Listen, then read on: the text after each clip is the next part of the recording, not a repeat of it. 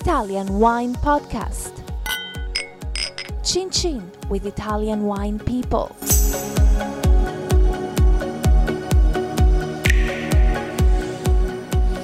Hello, this is the Italian Wine Podcast hosted by me, Monty Waldin, with part two of my interview with Gianluca Garofoli.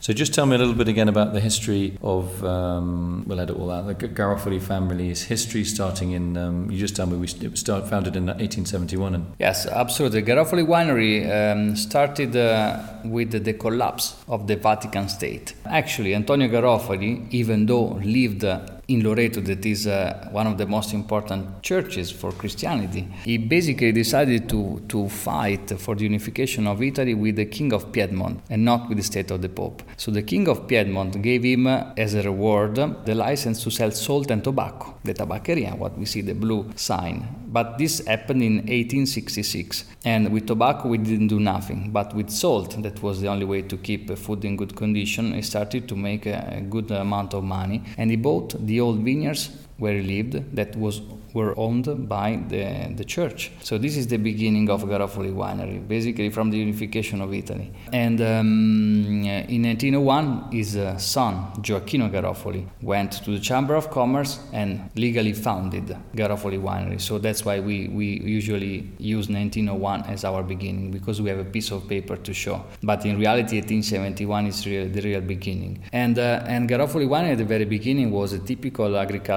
company, firm. And as I said, we were we were pasta makers. There's still the brand Garofoli Really? pasta. Yes. Then we sold this to another person, but it's still existing Garofoli pasta. Then we had the Frantoio to make olive oil that uh, they still uh, owned by the family.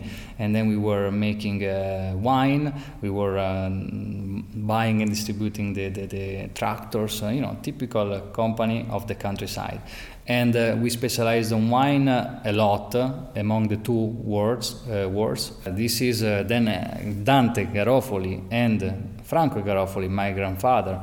They, they really focused only on uh, on wine, and from there, uh, you know, from the bulk wine, because we have to remember that Italy was not only in bottle. They they called the fine wines, but it was the the, the 1%. And uh, after the Second World War, Garofoli bottled almost everything distributing wine all over Italy, and and from there it started. You know, in the, the amphora bottle in the 50s, we started to export in the 50s. We have uh, bottles written in English for export markets. Dated Really? in the 50s, and the fourth generation, Gianfranco and my uncle Carlo, they completely made the revolution uh, of the quality, like it happened in all over Italy in the 60s, in the 70s, and then now there is my sister and myself. when you're working with your sisters, is it very easy for you to work together in terms of the style of the wines or labeling or marketing, or do you have very different ways of going about things? But it took uh, 12 years to find an agreement. I didn't know that. no, it's uh, as in each family, it's a family. Uh, it's like uh, the, the family of everybody, you know. It's the same thing. In the last three four years, we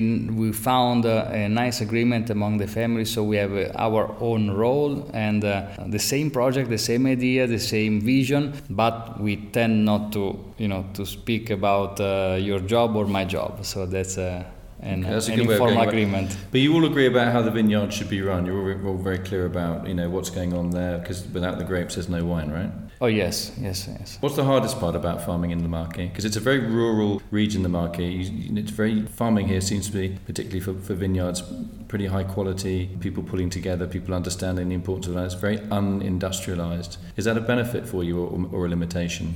At the beginning, it was a limitation because um, it was very difficult, uh, as my uncle told me, to, to convince uh, farmers to work in a good way, like to cut down the boundaries on the ground. It was uh, almost impossible, even though we were the owners of those vineyards.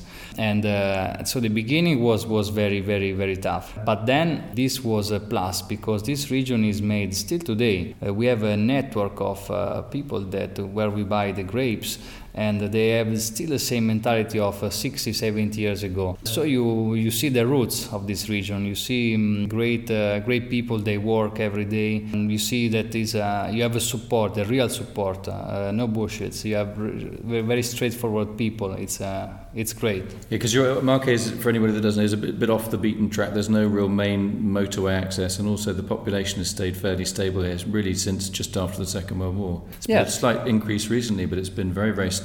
Yes, absolutely. We are we, we are one million and a half people, and the 80% of those live along the coastline because Marche region is 97% mountains and hills. It's tough to build motorways to, to live uh, next to the mountains. So we live next to each other, but we are one million and a half. We are not uh, many people. So is that also important for the wine? You, you basically got the, the Adriatic Sea on one side, a relatively small amount of land where you can grow vineyards, and the rest is mountains on the on the inside of Italy. Is that important in terms of wind and temperature and day-night temperatures? Yes, absolutely. This is uh, the, the there are rivers that they cut from um, west to east, and uh, they create uh, valleys where the wind, the breeze from the sea, goes up to the mountains. So it's uh, absolutely determinant this uh, this uh, this this thing.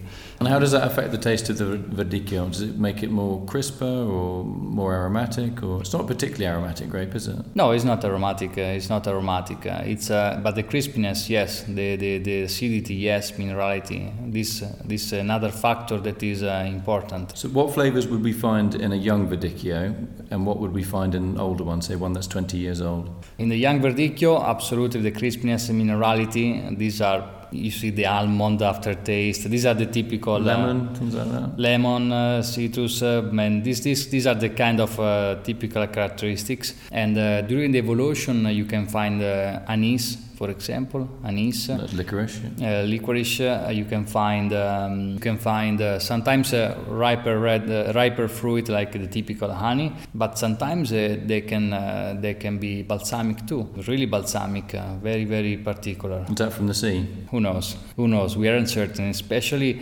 during the very hot vintages. The, the, the eucalyptus, the balsamic part comes out.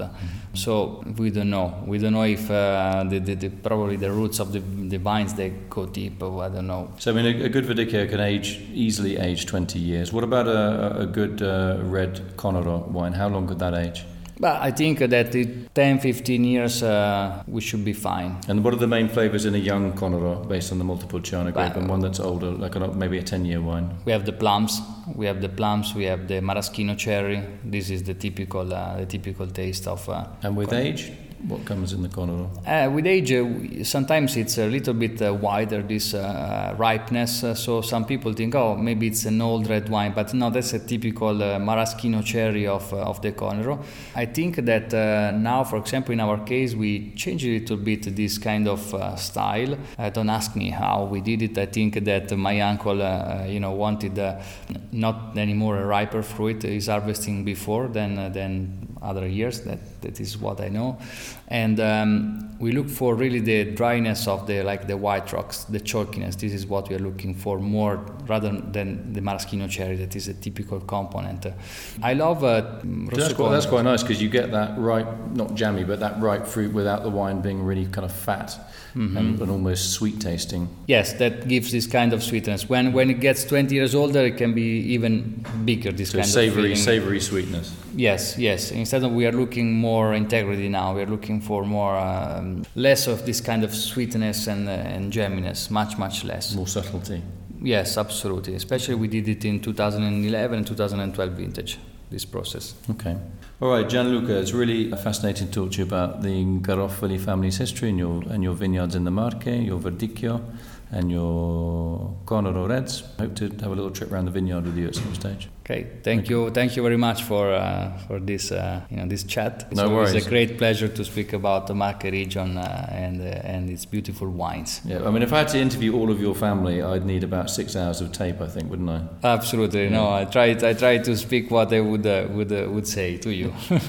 Great, it's been a real pleasure. Thanks a lot. okay, thank you. Follow Italian Wine Podcast on Facebook and Instagram.